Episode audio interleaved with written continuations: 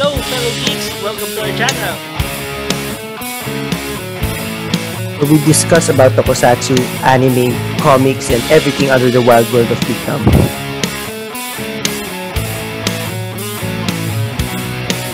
My name is Jomar! My name is Migs! And you're watching Geeks I Don't Know! Geeks I Don't Know!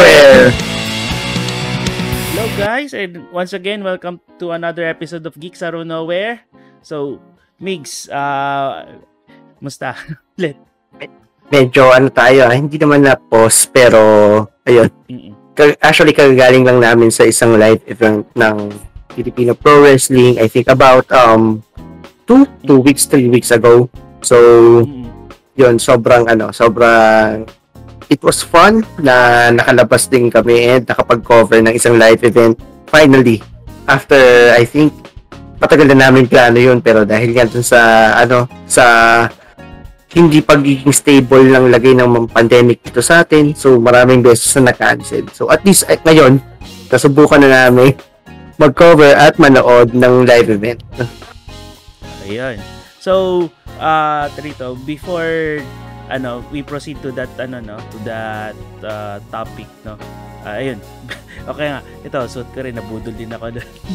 Anyway, before we proceed, no, we would like to greet muna yung mga listeners and watchers natin from our different platforms. So may mga nanonood sa atin through YouTube. So thank you very much, and to our listeners sa Spotify and other podcast platforms. Thank you very much. So, yun nga, napag-usapan na natin yung tungkol sa FPW. PW. Ayun. And dito, it's been 2 years.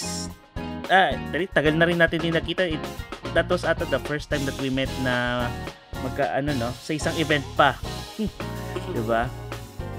And then pero before, ayun nga, sabi ko kanina, before we go to that topic, syempre it will be part of our conversation naman, pero it will be included in a bigger topic for our episode today. So we have at least 3 talking points na pag-uusapan, and yung una kong gustong i-bring out is yung dito. Although yan, malungkot tayo ngayon because we lost a legend, and we lost Jason David Frank, I guess a week ago, tama ba? Or 2 weeks ago. 2 weeks ago, kasabay nung FPW na event. So, tama. Kasi pauwi ako nung nakita ko yung news eh. Yun. So kasabay nga nung after the event, doon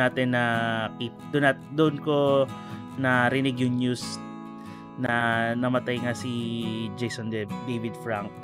And to people who are listening or watching us now, Jason David Frank was known as the Green Ranger from the first season of Mighty Morphin Power Rangers, which eventually he became the White Ranger. So, Migs, what can you recall about and what can you reminisce about Jason David Frank's performance and being a legend, one of the legends of the Power Rangers series? Actually, si Tommy, siya yung pinaka-aabangan dati natin nung bata pa tayo, lalo na being yung Zeo Ranger or yung basis ng Power Rangers, hindi pinalabas dito sa Pilipinas. So, we have, Power Rangers na naging unang exposure natin na merong recurring Sixth Ranger. So, lalo na yung art na villain pa si Tommy, sobrang yun yung sinubaybayan ko every week. Sobrang nakaka-excite siya. Hindi mo alam kung ano mangyayari dahil wala pang internet noon. And, talagang aasa ka sa sa station, which is yung ABS-CBN back then. Yun yung aasa ka lang sa mga episodes na pinalabas nila. And ayun, more on si Tommy kasi, I like him being around, pero more on a Jason fan ako talaga. So I was disappointed na pinalitan niya si Jason during the time na naging sa leadership ng Power Rangers, as naging White Ranger siya, and eventually pinalitan talaga nila si Austin St. John with big screen Cardena. So hindi naman nawala dun yung ano, hindi naman nawala yung love ko sa Power Rangers noon. So nasanay na ako na siya yung leader, although syempre mas gusto ko pa rin talaga yung mga Red Rangers, and eventually siya din yung naging Red Zeo Ranger or Zeo Ranger 5 sa ano, sa Power Rangers Zeo, which is I think one of the most underrated Power Rangers series ever. Oo. Actually dito yun nga eh. Maganda yung treatment ng Saban sa Zeo Rangers compared to sa compared to the original, yung Ohranger. Ohranger. Oh. Medyo dark yung Ohranger eh, kasi parang nangyari ata yung Kobe earthquake. And then ewan ko lang. Hindi yung may gas yung terrorist attack, yung gas attack. Yun, tama, sorry, yung gas attack. So yun. Kasabayan nga nun. So, yan, thank you for the correction, Migs. Pero, and I think, dito, one of the things na nagustuhan ko kay Jason David Frank is that, I mean, his character as Tommy Oliver, you know, dito yung, naging relatable siya, kumbaga, kasi, he was an evil hindi naman siya talaga totally evil, but he was influenced by evil beforehand, and then when he realized his mistakes and he was able to come back to and became friends with the main cast of the Power Rangers, cast of the Power Rangers. And yun nga, aside from that, dito, may mahalagang lesson din na been brought out yung or ni-raise yung character ni Tommy is that you need friends kung may mga pinagdadaanan ka, 'di ba? Eh, you need trusted people na makakamusta sa iyo, makikisalamuha sa iyo, para at least naman, no, you feel safe, and at the same time you feel loved dito sa mundong ito. Kasi dito we know that a lot of things can happen to you, and even sometimes our minds or our mental health are being disregarded, even kahit sabihin natin na we deny it na we're healthy or whatnot, pero diba? So I think it's important that we look into at each other and to take care of each other na rin. Kahit konting kumustahan lang. To someone. And a gentle nudge to someone might save their lives. Yun lang ang masabi ko. And yun nga, going back to Tommy and his lessons. And what I really liked about yung character ni Tommy, again, bumalik siya sa Dino Thunder as a black Dino Thunder Ranger, diba? And kasi yung pinaka-mentor nila. Oh, siya yung naging mentor na eventually nung Dino Thunder Rangers. So 'di ba, parang ang layo no nangyari from being a school, pero yeah, heartthrob siya doon eh, and then he's a very cool guy, then eventually naging professor siya ng archaeology, and then mentor ng mga Power Rangers Dino Thunder. So ayun. And konting trivia lang pala. I think napanood ko rin si Jason David Frank sa isa sa mga episodes ng Sweet Valley High, kung naaalala niyo. Andun siya. Oo, andun siya, di ba? So, ewan ko lang sa mga tito at tita na nanonood, nakakapanood or nakakarinig nito, kung naalala niyo pa yung Sweet Valley High. Actually hindi si Jason David Frank, he was initially scheduled to start in another American adaptation ng isang tokusatsu series. Hindi talaga siya babalik na sa Power Rangers, supposed to be. dapat siya yung si Ryan Steele sa VR Troopers, which was then called Cybertron. Siya dapat yung bida doon. So, hanapin nyo sa YouTube yung Cybertron pilot episode, andun siya. Andun yung buong episode. And then, si White Ranger dapat, si Brad Hawkins dapat siya, which is eventually naging si Ryan Steele sa VR Troopers. Kasi nangyari, malaki ang demand kay Tommy. Tapos, actually, nabasa ko sa interview kay Brad Hawkinson before na kung tinanong siya kung gusto niya bang mag-star dun sa bagong series, kung kinuha niya na yung bagong series, which is yung naging VR Troopers. Cybertron ang working title niya nun. Kung tinuloy pala yung title na yun, di nagkalito-lito na with the Transformers na. Buti na lang hindi ginawang VR Troopers. Well, anyway, we wish Jason David Frank's soul to be to rest in peace, and to his friends and family that lost him, we wish them best. And syempre, to our message to the Power Ranger fans out there, na we are also one with you. We also feel the loss of Jason David Frank, and ayun, we all, and syempre yun, kakasabi ko lang, we all wish na nudge, just a gentle nudge to someone might lead to a bit, might result to, or some people need just a nudge, or more than just a nudge, for them to para hindi sila mapariwara somewhere, or kung ano pa man yung mangyari sa kanila, or to have any negative thoughts. Okay, so moving on to our second actually before that, since hindi lang si Jason David Frank yung nawala natin before this November, actually gusto ko rin sanang i-bring up kahit quickly lang yung nawala rin, or nag-pass away din yung isang icon ng childhood natin, which is the voice of Batman, which is Mr. Yes. Kevin Conroy. So hindi siya si Adam West. Magkasama na sila ni Adam West ngayon in heaven. So, yep. Actually, mas yung medyo naramdaman ko rin yung loss ni Jason David Frank, pero mas naramdaman ko si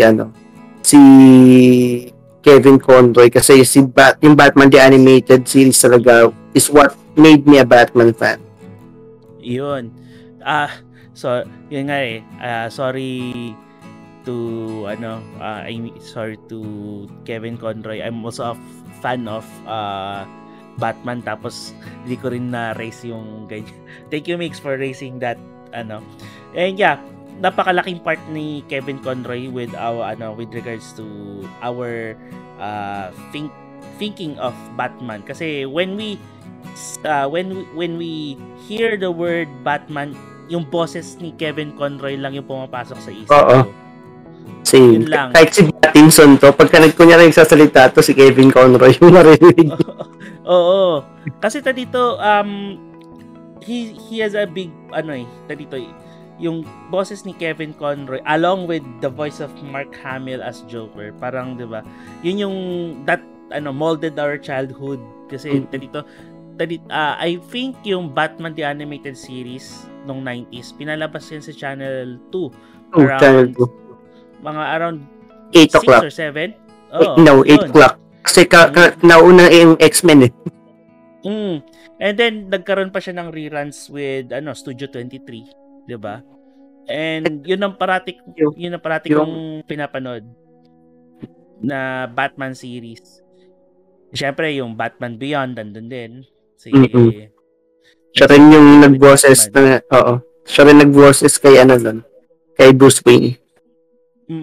And dito, it's also nagkaroon din ng kahit papaano tribute for Kevin Conroy in one of the episodes ng dito, yung yung nagkaroon ng crossover with DC Universe sa Arrow ba yun? Arrow, The Flash, 'di ba? Yeah, for sure actually. Because hindi ko siya pina-follow. Yun nga eh. Sa CW-verse, tawag dito Arrow, Flash, and Batgirl. Alam ko nagkaroon sila ng Clash of Worlds doon in which dito yung universe ni Batman na matanda which was portrayed by Kevin Conroy was ayun na pinakita. I think if our listeners and watchers could correct us, just ano lang. Pero ang luma na ayun kasi kung Crisis on Infinite Earths yun. Oh, yun, it was shown a few years back, hindi ngayon yun. Yun. Yung Crisis on Infinite Earths. Ayun. Medyo luma na siya, actually. Pero yun nga, matanda na rin naman si Kevin Conroy nun. So, parang sakto lang yung pagka-depict niya kay Batman. Ayun. So, yeah, we lost two legends consecutive ilang weeks lang ang pagitan, so yun. Medyo depressing ang medyo depressing yung last month, pero at least we have a lot of things that happened before that, di ba? And with that we go to our second talking point of our episode, which is recap of everything that happened within this year of 2022. So Migs, ano yung mga sa tingin mo naging highlight ng 2022 for you? Sa akin, itong channel syempre nagsimula tayo around the beginning of the year. So hindi ko na-expect na ganito tayo ka-consistent na every month. Minsan twice a month pa nga nagkakaroon ng recordings and yung pa. Besides that, may mga extra snippets or extra videos din ng mga unboxing, trip to the comic shop or trip to Comiket. So hindi ko na-expect na ganong yung growth, and sobrang masaya siyang gawin. And ayun, kahit busy ka, isa siyang magandang escape from your real life stuff. Yeah, thank you for for bringing that up, kasi it's one of the things that I look forward rin na pag ginagawa natin tong podcast and YouTube show, kasi it brings out a very different dimension sa sarili ko na hindi ko pala alam na I know myself as a geeky person, and dito I don't have any avenues to speak about it, and then bigla na lang natin naisip na gumawa ng ganito. Yeah, and I thank you that you were game to make this into a reality. So yun. Yeah, kung hindi ko to gagawin kung hindi ka umuo actually. Ako din naman actually, hindi ko kasi kaya. Ako, weakness ko talaga yung mga yung video editing, yung mga the tech stuff. It's my Achilles heel nga kung sasabihin. Talagang ayun, hindi ako ganun ka-creative, pero ayun. Mahilig lang talaga akong makipag-usap about my hobbies and stuff, and gusto ko lang din nag-show ng mga kung ano man yung mga nakukuha ko or na nabibili ko to inspire yung mga gusto rin mag-collect or gusto magbasa. Baka kasi itong nabili ko, trip pala nila, pwede nilang masimulan yung collection or gusto din nilang basahin. So ayun din, tsaka yung mga pag-visit natin sa mga events, ayun, baka gusto rin ng mga viewers na makita na ano ba nangyayari, let's say, sa Comiket, ano yung mga pwede nila makita, and for example din sa Kendo, ano ba yung mga things to consider para makasali or makapag-try nung sport. Siyempre yung yung FPW, yung pinanood natin, local wrestling kumbaga. We know naman we have two promotions here in the Philippines now we have MWF and FPW. Napuntahan lang natin yung FPW kasi upon invitation ni Nintendo. Shout out to him. Shout out to Nintendo. Na chinokes lang ko. Chinokes lang ka pero di naman, buti di naman natuloy. Buti di natuloy. For the camera lang naman. Well, yun nga. Syempre yun, napag-usapan na dito on at the start, 'di ba, na brought up man na nga yung FPW. So sige, going to that, it was a fun show. Second show yung nakita natin, eh, 'di ba? Yung mawala ng lahat, wag lang wrestling, and I think it was very good show na hindi ako na the energy is constant. Kumbaga, it's kung simula high na until the end, it's ano pa rin, high octane. Consistent yung energy level nung show. And you can also see it with the see it with the audience and how they interact with the wrestlers. Mm-hmm.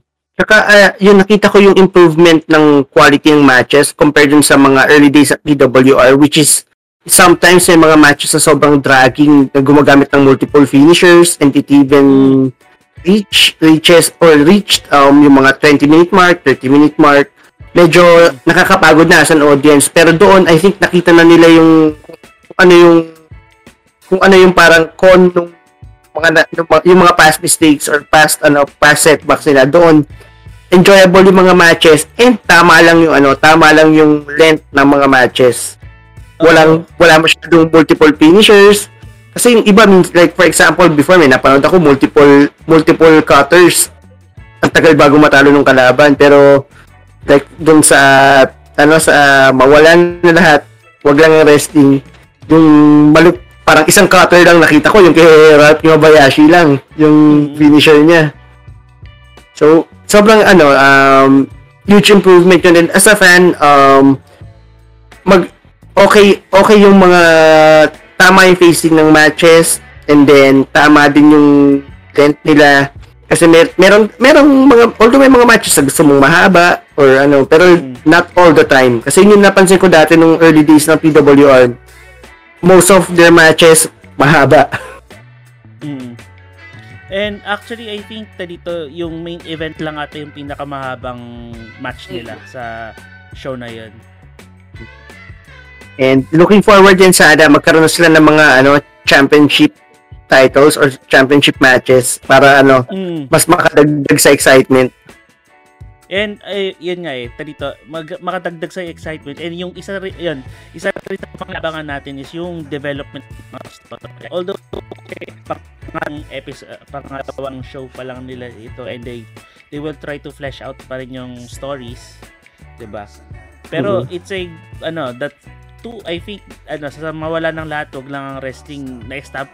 I think they have established na some bits of or nuggets of conflicts na pwedeng build up nila for future storylines, 'di ba? And I think ang isa ko lang ayun, before ko sabihin yun, gusto kong sabihin FPW also is opening its doors for people who really want to wrestle, and syempre maging part ng kanilang roster. So ayan, next year they will open up their boot camp, kumbaga, or training camp. So if anyone, to our watchers and listeners na interested na maging kagaya nila, kontakin nyo lang sila sa kanilang Facebook page, and may mga details sila with regards sa training. Oo, actually. Tsaka pwede ka nang sumali doon next year. Gawin mong moniker si kunyari ikaw yung long lost son ng Pinoy wrestling sa RJTV 29. Ikaw, kunyari long lost son ka ni Joe Pogi, ikaw naman si John Pogi. Ikaw, anong gusto mong gimmick, kumbaga? Ano ba magandang gimmick? Gusto ko ano, jobber lang ako. Yung kunyari ano, yung parang pala Spike Dudley. Ganon. Or binabat, gusto mo yung binabato-bato ka? Binabato-bato lang. Tapos ano, dito, later on, bigla ka na lang mananalo ng championship. So, yung parang ano, parang nangyari kay Austin, yung kunyari ano, ako ihahagis ako pero na-spear yung kalaban tapos mapapatungan ko tapos napipin ko ako pa yung nanalo. Oo. Yun. Yun nga. Eh, ayun, another point to pala with ayun, syempre we're hoping sa dito ma-develop pa yung female or women roster ng FPW kasi from the previous PWR meron na si they have a solid roster of female wrestlers na pwede nang magkaroon ng ano women's championship for the PWR. Hindi ko lang alam kung bakit na wala yon pero hindi siya na-establish. And I hope na kung magkaroon ng magandang roster na of female wrestlers sa FPW, magkaroon na ng women's championship for the FPW promotion. And I think as well MWF if they have ano na rin a good lineup of female wrestlers. Pero I guess naman andun na naman si Crystal saka si Super P, and then we can also count Chelsea Marie for the in the contention for the women's title kung ma-establish nila sa MWF. Ayun no. Kapag nag-bootcamp ka tapos nakuha mo nga yung moniker na John Pogi ang kilabot ng kababaihan. Hindi ikaw na yung sila na yung magmamanage sa'yo. Ayoko sumakit ang katawan ko, di ko kaya. tama na yan. Although pwede akong pumunta doon na may dadalang kendo stick sa naka-kendo armor pero di pa siguro sa gimmick na yan. Siguro hingal na ako ilang moves pa lang. So, parang sapat na ata 2 minutes for a match. Oo. Ayun, hingal na agad. Sige, go any other highlights pa Migs ng natin dito for this year 2022 sa mga shows or mga events na dito for the shows. Ayun, actually ito I have to admit nagsimula kami talking about tokusatsu pero during that time my interest with tokusatsu talaga is bumababa. Up until now, hindi ako interested mapanood yung bagong Kamen Rider, pati yung bagong Super Sentai. But, bumalik ako in a brief moment or in a brief time para panoorin yung Kamen Rider Black Sun, which turned out to be good. So, hindi ako na-disappoint. Ayun. Ayun. Let's talk about red pala. Ayun. Kamen Rider Black Sun, which is now available sa Amazon Prime Video.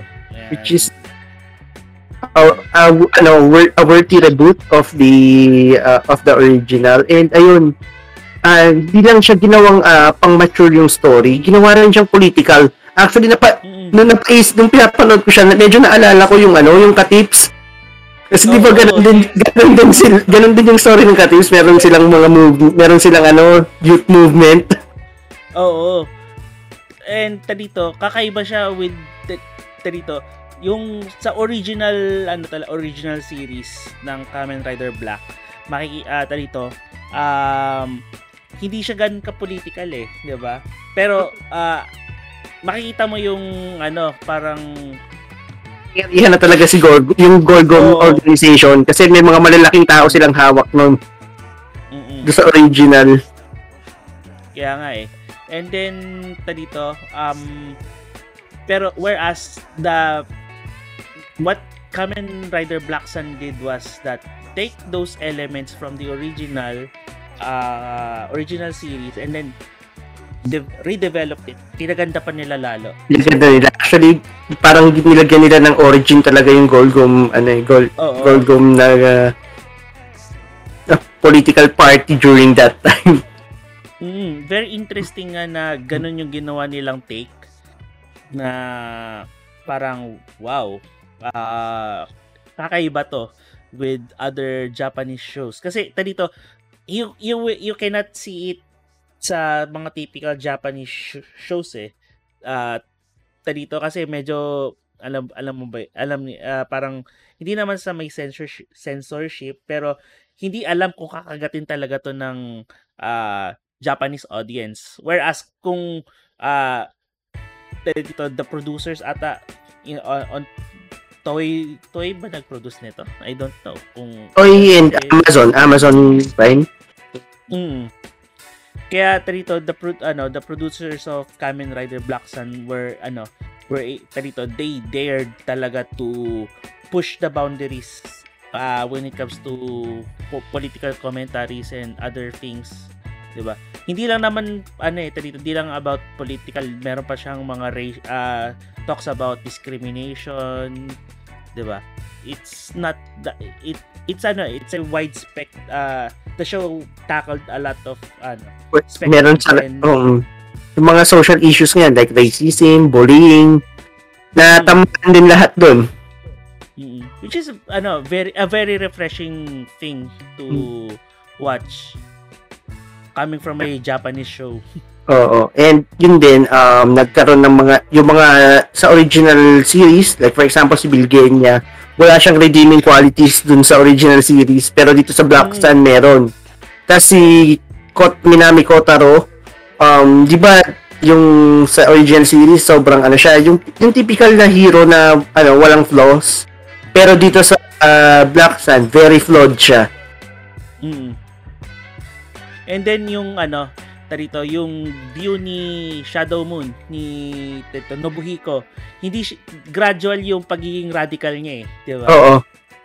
Hindi siya ganoon ka radical at first kasi dito he's very much dito parang meron pa siyang he's still holding on to the hope na may magbabago pa in their world and in the political world sa nila sa Japan at that siguro in that show. Pero once nakita niya kung gano'n dumi or what not talamak na yung or gano'n na deeply rooted yung kasamaan dun sa world nila, he decided to become radical and yun. Pero naman eh, yun dito napakita naman na may tendencies siya na maging ganon. Hindi lang nag push through kasi nga 'di ba kinulong siya. Oo. Then si Nobuhiko lang naman si Kotaro lang naman ang pumipigil sa kanya. And then nung all hell broke basta yung nun, then later on na-realize niya na hindi ito yung method na or yung tamang way. Parang he thinks revolution and being above humans is the best way to solve their problems as kaijins. Ayun. And also it hindi lang sa hindi lang maraming nabago sa story but it brings a lot of nostalgia din. Like for example sa opening episode pa lang yung play na background sa first episode 1, yung play na background music sa first scene is the old background music of Kamen Rider Black. And then sa final episode naman ginamit yung opening song which is sung by Tetsuo Kurata himself. Oh, hindi lang 'yon eh. Dito yung last yung 10th episode or yung the last episode nga. Dito yung first part noon, 'di ba? Yung nga sa kakasabi mo lang, pinatugtog yung main theme Kamen Rider Black. Hindi lang 'yon, yung per shot. Oh. Most shot. Oo. Di naman sa ginaya, pero parang they recreated it according to the story of the Kamen Rider Black Sun. So yun. Para saka yung ano rin, yung kay Will, kay Jin, tsaka yung kay Kamen Rider Black. May nangyari din nun sa original series, and then tumagos siya hanggang dun sa reboot, which is I think ang ganda ng pagkaka tell ng story. Oo. And siguro one of the ang hindi ko lang siguro gustuhan sa story at the first part of the series is yung story ni I forgot the name of the girl. So, siya yung naging focal point din ng series eh. Oo, siya yung naging isa sa mga naging focal point ng series. Although dito maganda yung naging maganda naman yung ending niya. Kasi kahit papaano she was para lang sa akin na medyo annoying siya at first, pero once na nakita mo na yung development niya, you can really parang makikisimpatize ka na rin sa kanya. Tsaka yung nangyari sa siguro naman pwede na nating pag-usapan to kasi ilang buwan na rin yung nakalipas. Yung character growth niya, nangyari yun simula nung naging kaijin din siya. So I think dun siya nag-level up, and then pwede rin siyang questionable as the third rider of the series. Oh, actually third rider na talaga. Kasi ganun na siya eh, nag-henshin din siya. Oh, gumano na rin siya eh. Oh, pero dito ang pangit lang nung niya, nung suit niya. Ay, mantis yun, kasi yun eh. Mantis kaijin. Pero dito pwede naman kasi yung niya, yung carrot niya is dito lumalabas na lang, hindi yung nakatas. Oo, 'di ba? Parang nakaka siya actually. Ganun mga questionable design ng Kamen Rider series, like for example yung kay drive type formula, yung merong bumper sa harap tapos pagkalaki-laki hindi ko alam paano siya gagalaw. Oo nga eh. And then dito bakit hindi na nare-regenerate yung nila, yung mga legs nila. Oo. Yung best nila dito, no? Pag ginawa mo ng sword, wala na, di ba? Ayun. Yeah, pero parang gusto ko nga ring i-rewatch itong Kamen Rider Black Sun siguro in the near future, kasi sa akin na story. Kasama siya sa top 5 sa top 5 series na pinanood ko this year. So kasama siya doon, kasama siya sa recent kasama siya sa top 5, kasama siya sa recent season ng Cobra Kai. So it belongs up there. Ayun. Speaking of which, yung ibang shows pa. Siguro ang magiging highlight ko ngayon na mga shows na napanood ko is that Obi-Wan Kenobi, Lord Rings of Power, and House of the Dragon. So, alin yung mga shows doon mix na sinabi ko yung napanood mo na or wala? No, Obi-Wan. Yun. Obi-Wan. Kasi yung Rings of Power, hindi ko natapos eh. Tapos hindi naman, yung House of Dragon, hindi naman ako Game of Thrones fan. So I haven't seen any single episode, so na kahit sa main series ng Game of Thrones or any related.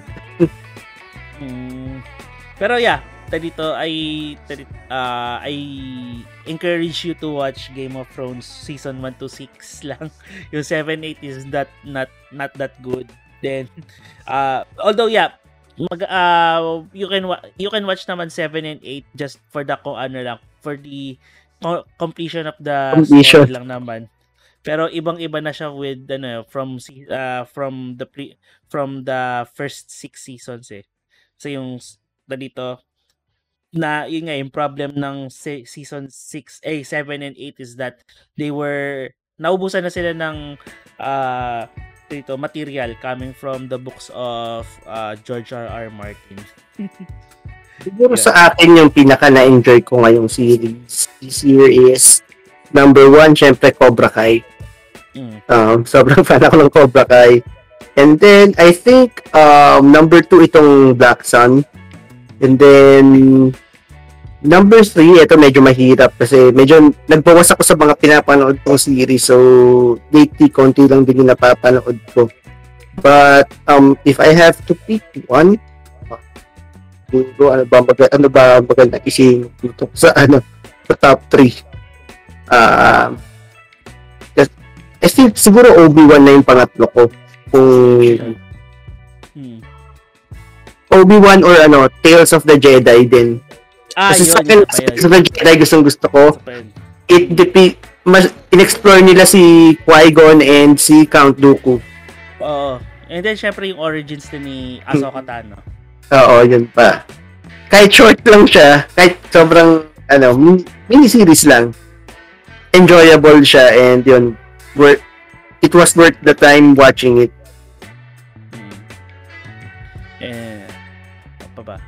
Ayun, dahil hindi tayo nagbanggit ng any Marvel MCU shows like siguro we can talk about na kung nagkakaroon na ba tayo ng burnout with regards sa Ako honestly speaking, medyo may burnout na ako when it comes to Marvel series. Like pinaka na-enjoy ko sa Disney Plus ngayon na Marvel series is yung Werewolf. Hindi naman siya series, special na siya. Werewolf by Night and yung recent ng Guardians of the Galaxy na special. Kasi yun yung yun yung relatable. Ay, di naman sa relatable, pero yun yung nakita na natin. They are the say for example sa Guardians of the Galaxy, we know the characters na coming from the movies so they are already parang sabihin natin beloved na, di ba? Sa akin hindi ganoon, more on pamilyar ako dun sa mga lumabas na shows like sila Moon Knight, si She-Hulk, pero I lost parang sa akin nawala na yung magic. Pero yung movies na-enjoy ko pa din. Pero yung sa series I felt na something is missing or it could have been better. Well, for me siguro ako na ang na-enjoy ko lang na show na Marvel show is Loki. 'Yun. And syempre yung WandaVision because yun yung start ng ng mga MCU series sa Disney Plus. May nakalimutan ako. I-remove ko na pala yung Obi-Wan sa top 3 ko pati yung Tales of the Jedi. Yung top uurong ko si Black Sun sa top number 3, number 2 ko is The Boys season 3. Yun. Sobrang solid ng The Boys. Actually, kaya feeling ko kaya doon ako nagkaroon ng yung nagset ng standards ko para sa superhero superhero series.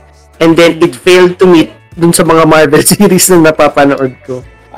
So siguro kaya yun nga nakaranas ka ng parang fatigue with regards to watching MCU series because of yung wala doon sa hinahan, wala doon compared to sa The Boys. What The Boys? Hindi ko dinedemand na mas maging violente, mas maging vulgar. Hindi, maganda ang gusto ko kasi sa The Boys, maganda ang pagkakalatag and parang well executed yung mga stories nila. And hindi mo mahalatang pinapahaba. Ayun. As in, every episode counts eh. Kasi iba, minsan sa Marvel, like sa She-Hulk, meron ka nararamdaman na filler episode lang talaga eh. No nga, parang minsan pilit na lang talaga. Ganun yung feeling. Eh, parang yung kay Miss Marvel nga eh. I think, vital yung vital yung ibang parts doon pero sometimes it's dragging na kasi nga ba talaga si Miss Marvel with regards sa ano ba magiging role ba ni Miss Marvel sa MCU in general, 'di ba? Hindi ko ano, pa siya maiisip eh. Oh, yung masyadong matagal na origin story. And ayun, ito sinabi ko dun sa mga friends ko sa office. Sabi ko, kung yung Miss Marvel, napanood ko yan if I, nung 16, 15, 16, 17 years old ako. I would have loved it. Pero ngayong matanda na ako, hindi ko na, kumbaga parang ayoko na nung ganun, yung masyadong teeny bopper and sobrang prolonged ng origin story niya. Kasi yung origin niya, hingi na lahat. Buong series na yun nagko-cover lang para sa origin story niya. Well, maybe because hindi na rin naman talaga tayo yung target audience. I think, pwede rin. Siguro same way na naramdaman ko sa Tokusatsu ngayon na masyado na naging pambata dahil alam mo naman, pambata yung mga kilikator nilang audience. Although, when it comes to Tokusatsu naman, pinapanood ko pa rin yung yung Don Brothers. Hindi ko lang akong pinapanood. The latest na ngayon episode ay the latest Super Sentai series kasi for me it's pa rin compelling pa rin yung story niya kahit nasabihin natin pambata yung mga gimmick pero in a way still it's entertaining pa naman and then the story now is coming to parang gumaganda na yung story kasi nandun na tayo na climax eh. Oo, kasi November na eh, mga February ba pasok na yung bagong team. Oo nga eh. Ayun, speaking of may panibagong team na although hindi pa pinapakilala yung cast and then yung mismong name ng show and wala pa lumalabas na leaks ng kanil ng kung ano magiging itsura. Alam ko na pangalan na. In something, kalimutan. May pangalan na. Pero hindi pa natin. Besides that, wala pa sinasabi. And yung sinasabi rin nila sa Kamen Rider Geats ngayon, maganda daw. Pero, 13 episodes pa lang ata, so ayoko munang mag-jump sa bandwagon. Tignan natin kung at the end of the story, kung maraming magandang reviews, try ko siya panoorin. Pero ngayon, no rush. Kasi talagang sobrang down. Maski kahit yung mga Kamen Rider shows na pinanood ko dati na mahal ko, hindi ko na siya mapanood ngayon. Talagang medyo nag-decline yung interest ko with Tokusatsu. Ayun. Siguro, okay, sige. We move on na from Tokusatsu. Siguro sabihin ko na lang yung isa pang event na napuntahan ko which is yung Comiket. Exciting yun kasi na-chambahan ko andun si Paul Medina, Sir Paul Medina na nakaupo na sa kanyang desk sa Comiket. Yun, nakapagpa-picture pa ako sa kanya. And then syempre I met a lot of other a lot of artists din na promising and I think siguro di ko mapupunta na yung past Comiket pero siguro any other Comikets na for this coming 2023 baka ma-feature natin ulit. Baka yun na lang, oo. Kasi ako rin medyo busy na dahil December. And sa Comiket kaya hindi ako nakapunta kasi kung di nyo napapansin during that time, nasa Greenbelt ako as Spider-Man. Pag-alagala ako nakaganito. Ayun. Yeah. Ito lang, speaking of needs, isa sa mga nabili ko sa Comiket is, nabili namin sa Comiket is ito. Alam ko na-post mo na to sa Instagram mo eh. Yes, pero, wait lang. Kukunin ko isa akin para dalawa tayo. Oh. Madali lang, real quick. Sige, real quick. Kuhanin mo na yun sa'yo. And habang may kinukuha ni Miguel yung kaniyang kanyang book I also want you to give you opportunity it's a good opportunity na rin to invite you to please like and subscribe like this episode, subscribe to our channel and also you can listen to us via Spotify and other podcast providers. Ayun, sige, pakita na natin. Yan, si Ted Balagtas. Ted Balagtas. Yan, Ted Balagtas. Yan. Siya ba or offer nito? si ano, I forgot, babae ang author nito eh. I saw it, nandito sa loob.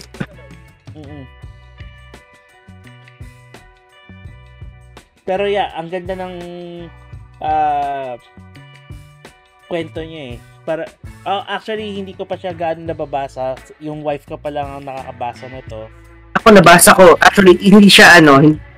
Tama, shoutout nga pala dun sa friend ko na which owns the site Comics Tube kay Dewey. So, na pinost ko kasi ito dun sa ano sa group namin. So, nag-comment siya na ano na hindi lang one of the best Philippine comic book ito. Isa daw ito sa mga best comic books na nabasa niya, which is I can agree. Sobrang ang ganda niya, as in lately nagkaroon ako ng reading slump. Hindi ako makapagbasa ng kahit ano. I think related din dahil sa pagod or stress from work or anything. Pero eto nang binasa ko, tuloy-tuloy ko siyang binasa, hindi ko siya binitawan hanggat di ko natatapos. And sabi nila, 'di ba, origin ng Philippines. Yung story nito, without giving any spoilers, you won't expect na nagtetell siya ng origin story because very relatable yung mga stories sa loob. Ayun. Tara, we recommend our audience to... I think 500 na siya ngayon. Hindi ko alam kasi binili ko to around early 2022. So, pero pero sa mga sa mga pumupunta ng Comiket or other other events ng mabibili niyo siya at a discounted rate eh. Yun lang. And sa mga hindi naman nakakadalo, pwede niyo namang i-follow yung Comiket shop sa Shopee or sa Lazada. So meron din siya doon. And pwede niyo siyang bilhin doon mismo kasi ako doon ko siya binili. Ayun. Speaking of which, yung mga pinagbibili, mapunta na tayo sa ating third talking point for our episode, which is yung gifts for geeks this Christmas. So, yun, nagbigay na tayo ng sample. Ito, pwede itong ibigay or iregalo sa mga geek friends nyo or mga geek nyo na inaanak or what not, diba?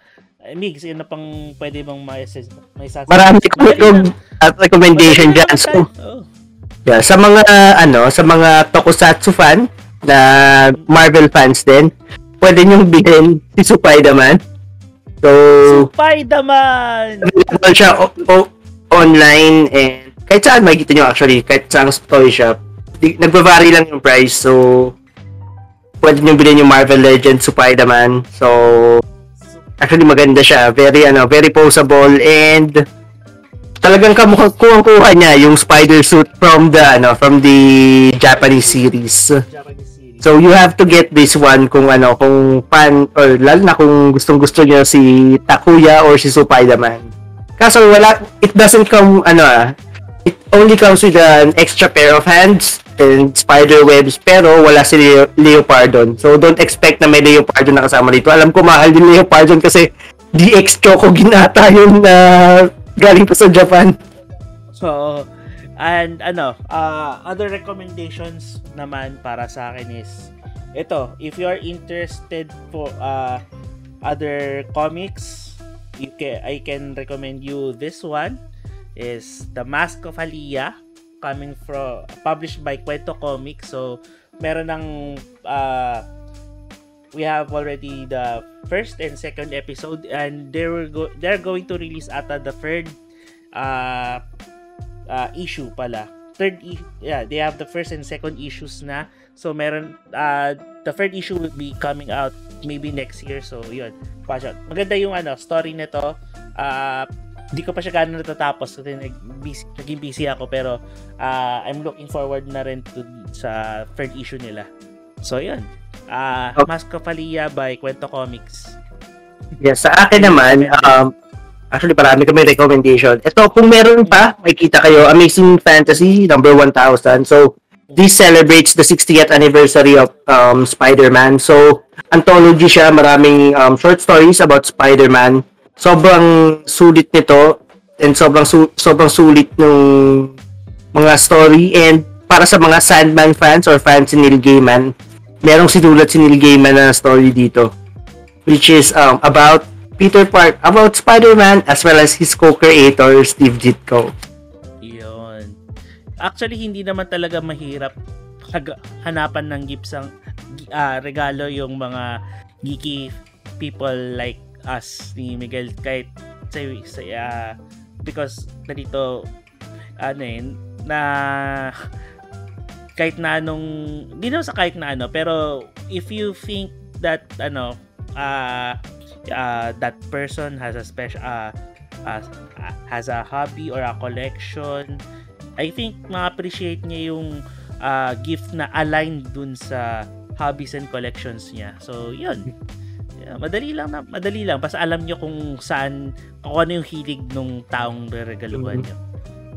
And ito rin, shout out kay kay Boss Mikey Sutton for his comic book. Ito second issue na siya, hindi ko makuha yung first issue eh, which is Dreamwalker, a horror comic book. So he teamed up with Noel Lion Flores regarding tapos yung basis nitong character is yung actress, our very own I think Kate Valdez. So shout out to Boss Mikey, and don't forget to pick up a copy of Dreamwalker number 1 and number 2.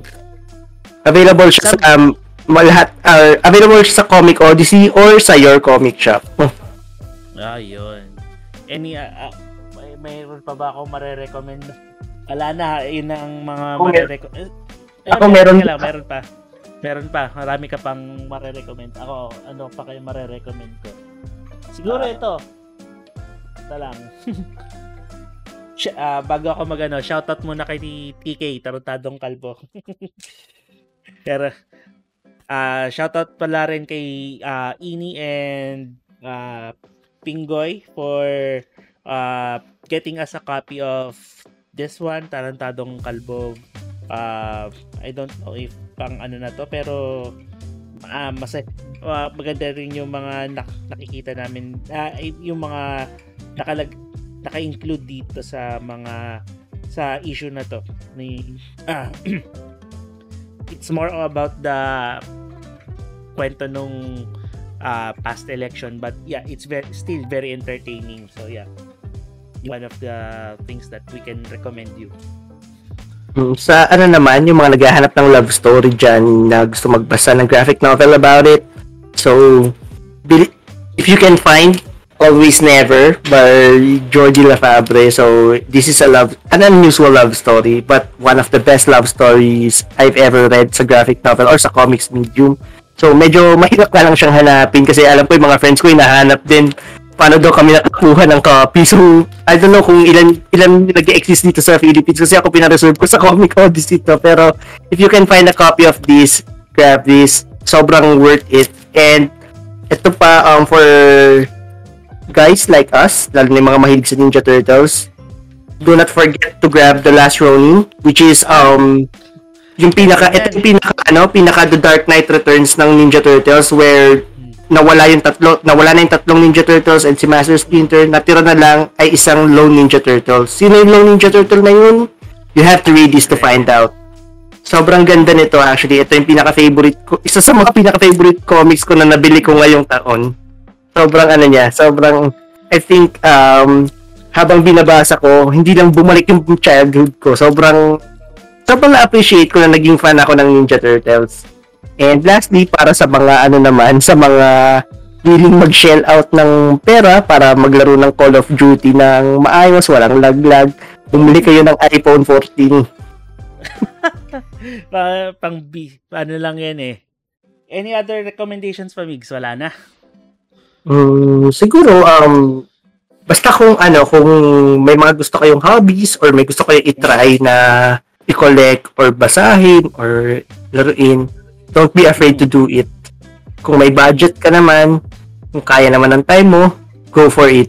Wag kayo mag-hesitate. Tama yan. Siyempre, kasi when you hesitate, baka minsan mamaya pagsisihan mo at di mo ginawa. Yun lang yan. At least, iba na rin yung at least sa try mo. Kasi hindi mo malalaman kung hindi mo sinubukan. Totoo.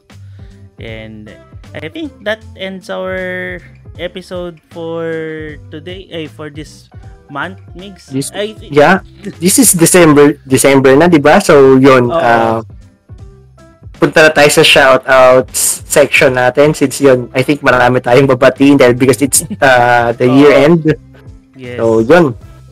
Actually, before that, gusto ko sanang batiin ang lahat ng Merry Christmas and have a great New Year. So, what can you expect from us sa mga next, sa susunod na taon is magiging more outgoing kami and mag-experiment din kami ng mga few things to make the channel better and to make our episodes better din. Siguro, yeah, we're also going to invite some guests again. Syempre, hindi mawawala. We're going to invite some, yung mga kilala nating bigating kaibigan. And actually, may mga wrestlers din na nag-reach out na kung pwede silang mag-guest. So, kaya din, i-invite din natin sila. Of course. And then, ano pa ba? Sige, Mix, continue. Baka mayroon ka pa gustong i-shoutout. Sa akin lang naman, ito sa shoutout. So, sa shoutout na, just to end the episode. So, shoutout sa, sa mga followers natin na laging sumusubaybay sa mga, whether dito sa podcast or sa, kahit yung mga short videos lang or kahit yung mga pictures lang. We appreciate you na pinapanood or sinusubaybayan niyo pa rin yung mga episodes namin. And also, big shout out din sa mga friends namin and sa family members na until now, sinusupport yung mga staff namin. And also, shout out din sa, actually, dahil naalala ko yung bootcamp ng wrestling. So, shout out sa aking friend na DJ. So, si DJ JVC, JV Custodio. So, shout out sa'yo, bro. And huwag ka nang bumalik sa dati mong company. Mag-wrestling ka na lang. At least doon, sisikat ka pa. Oo. Just kidding. Manonood pa kami. Oo. And then, ayun, shout out din sa mga, shout out sa Comic Odyssey. Dahil lagi niyo akong inaalaw na mag-video sa shop, which is I enjoy doing. Shoutout din sa Philbars for allowing me to, lalo na sa Philbars SM North na medyo naging second go-to comic shop ko nung mga nakaraang month.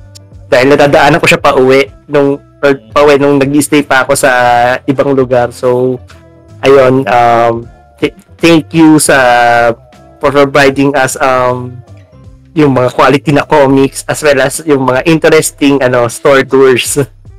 And lastly, ito, shoutout din sa sa aking girlfriend na si Kata for the continued support sa mga episodes and sa pag-edit ng mga videos ko kapag nag-store tour. So, siya talaga yung nagagawa ng heavy lifting. Nag-record lang ako pero hindi ako yung nag-edit.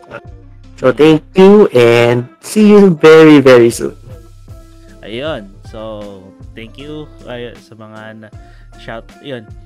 For my shoutout naman, syempre, thank you to all our viewers and subscribers na rin and our listeners over Spotify. And syempre, we also give it word of mouth na rin na kung papwede, i-share nyo rin yung channel para lumago naman yung subscribers namin and yung dumami pa yung mag-view ng channel na to. And yeah, we also dito I would like to congratulate na rin yung mga pumasa sa Danshinsa that was held last last November lang, syempre. Dito yung mga nakapasa sa gradings nila. So, congratulations sa inyo. And syempre, I'm looking forward to practice with you sa Kendo. Yun. Again, yun, shoutout sa mga naging guest natin from our previous episodes na pinamunlakan tayo na dito. They have given us time and their thoughts kung about certain topics na napag-usapan natin in the past. And yeah, it was very much appreciated. So, thank you sa mga naging guest natin.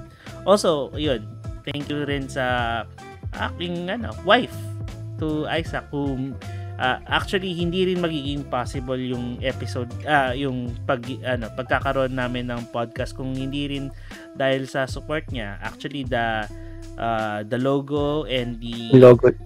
Avatars namin. Avatars namin, oo. Thank you guys. Ayun.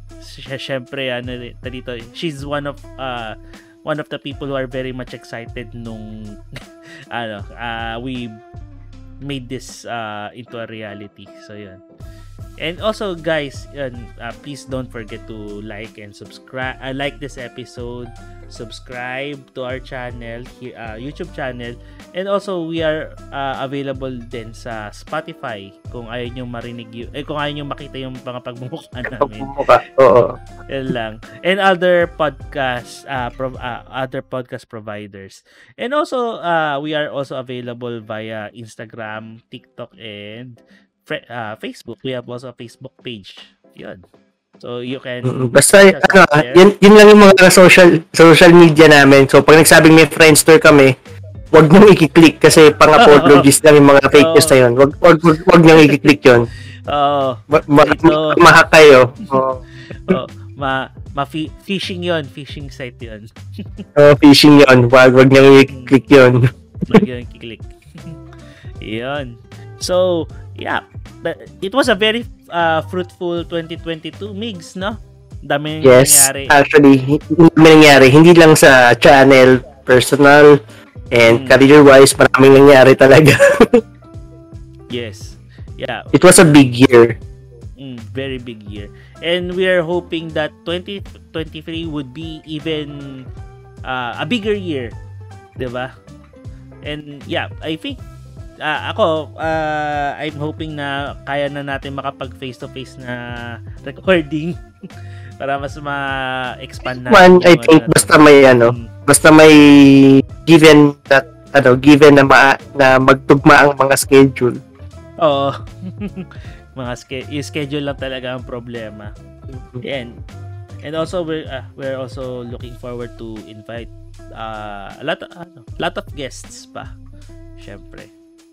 Yeah. Expect that next year. And yun, before we end this episode, habang mainit pa din, watch nyo sa Netflix yung First Love na series. That's a Japanese drama. Nakasama si Kamen Rider Den-O, Takeru Sato, and I think yung isa niyang co-star sa Kamen Rider Den-O dati, yung nag-guest, which is character din sa Ultraman Max before, siya yung partner ni Takeru Sato doon.